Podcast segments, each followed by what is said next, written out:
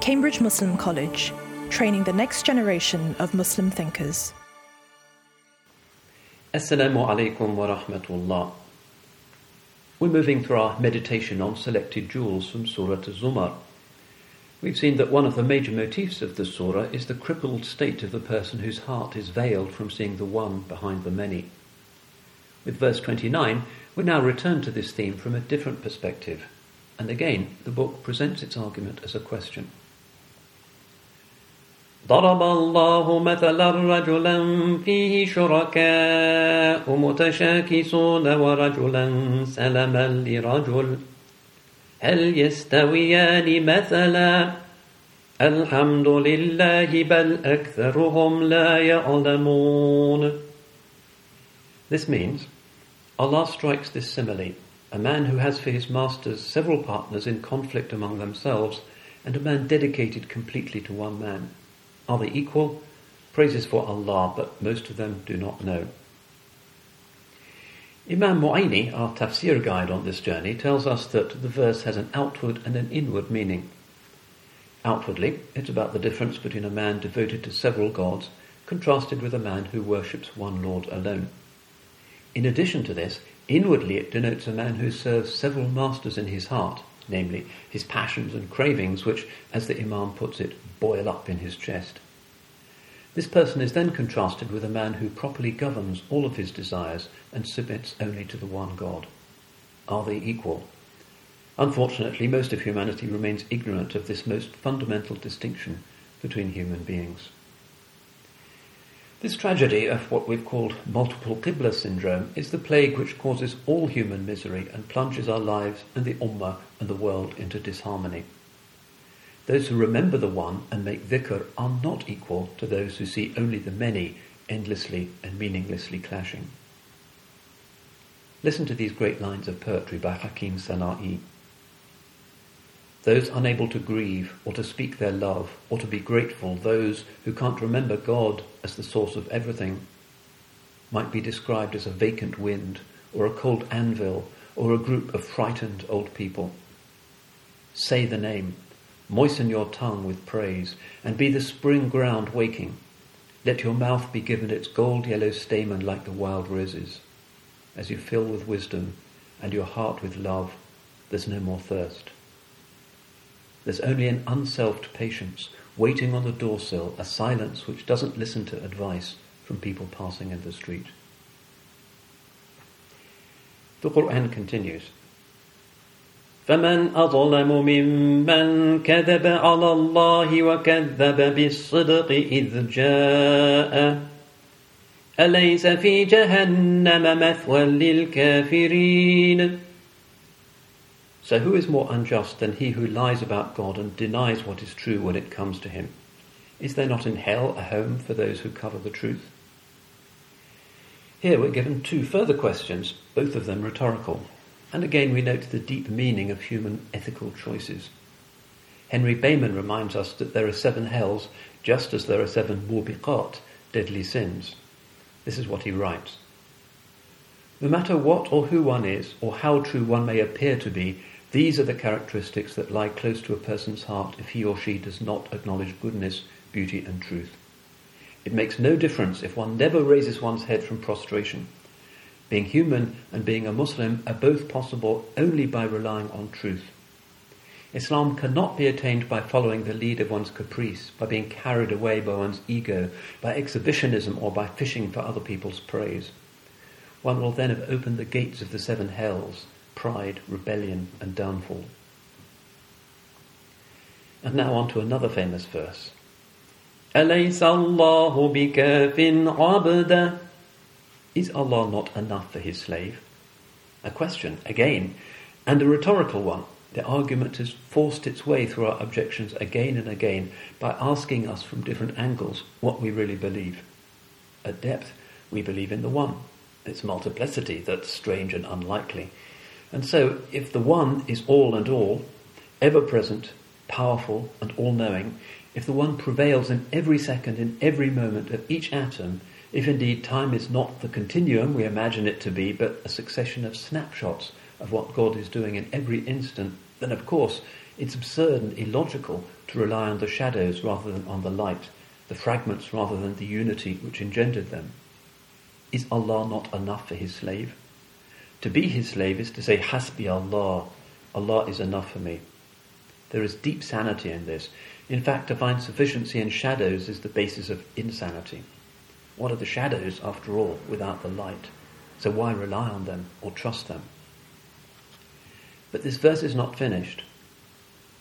ويخوفونك بالذين من دونه ومن يضلل الله فما له من هاد They threaten you with those that are less than himself, and whoever God leads astray, no guide has he. In other words, the Holy Prophet is being threatened by his enemies who warn him of all the worldly outcomes of his apparently unwise actions against them. They think in terms of cause and effect, treating the world as a kind of billiard table. Why should one not live fearfully in such a world?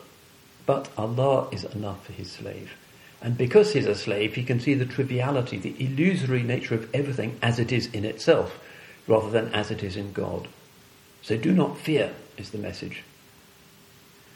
This turns out to be another meaning of the fasting month. We fear and groan when our edible treats are put away. So much suffering, we tell ourselves, so extreme an imposition.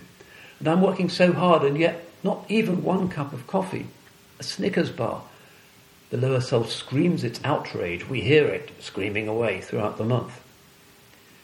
But the prophetic status within us is inviting us to something more noble. Trust in Him. Sabr will find its reward. Be detached and taste in your detachment something aristocratic, something princely. You are no dog or pig looking around for the next morsel. Now you are closer to the angels. There is a barrier between you and dunya, Junnah, a protection as the hadith says. Stand up straight as you walk. Engage with other people in their humanity. Lunches abolished. Walk through the streets with your feet above the ground. You are detached, uplifted. You are tasting freedom, itlaq. I like the poem Abdul Wadud Sutherland wrote about this. It's from the volume of poems he wrote during Ramadan, one poem each day plus another ten in Shawwal, a 40 and Arba'in. Listen to how he describes the fast of the Holy Prophet, for whom God really was enough.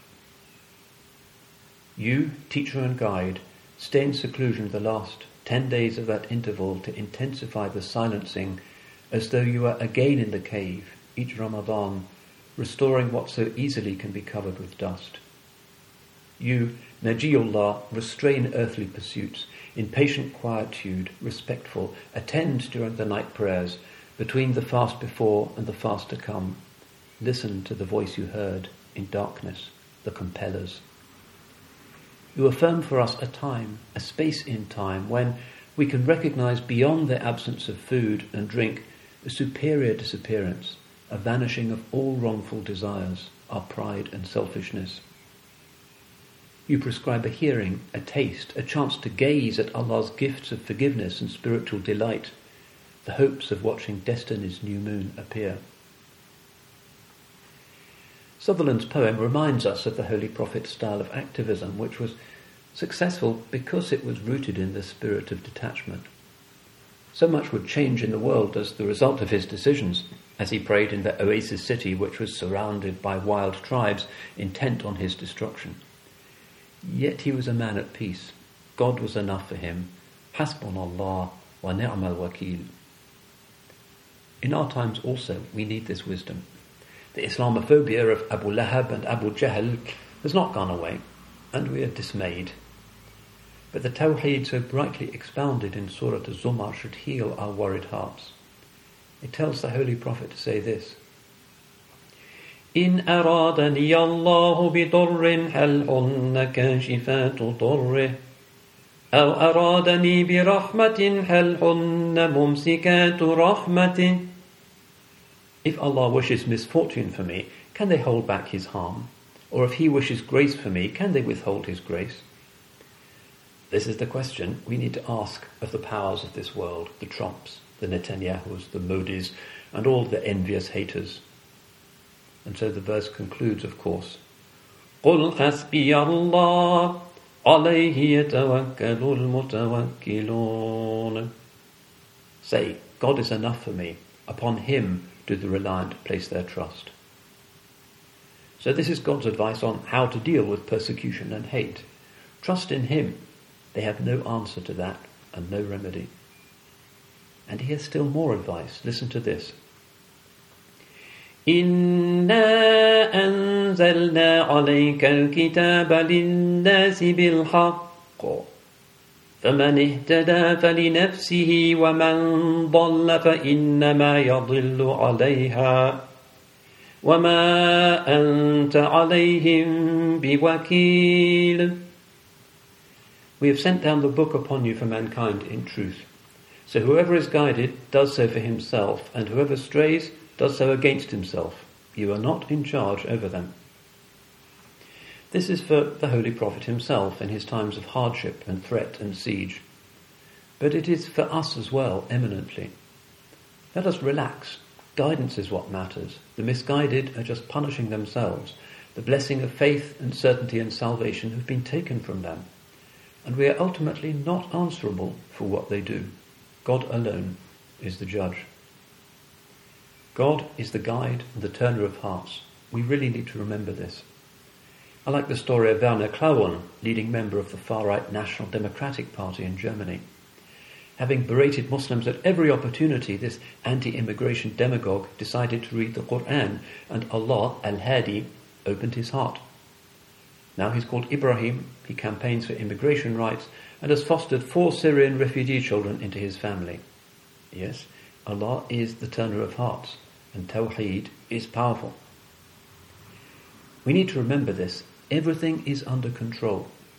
Remember the Hitchhiker's Guide to the Galaxy, which had printed on its front cover the famous words, Don't panic.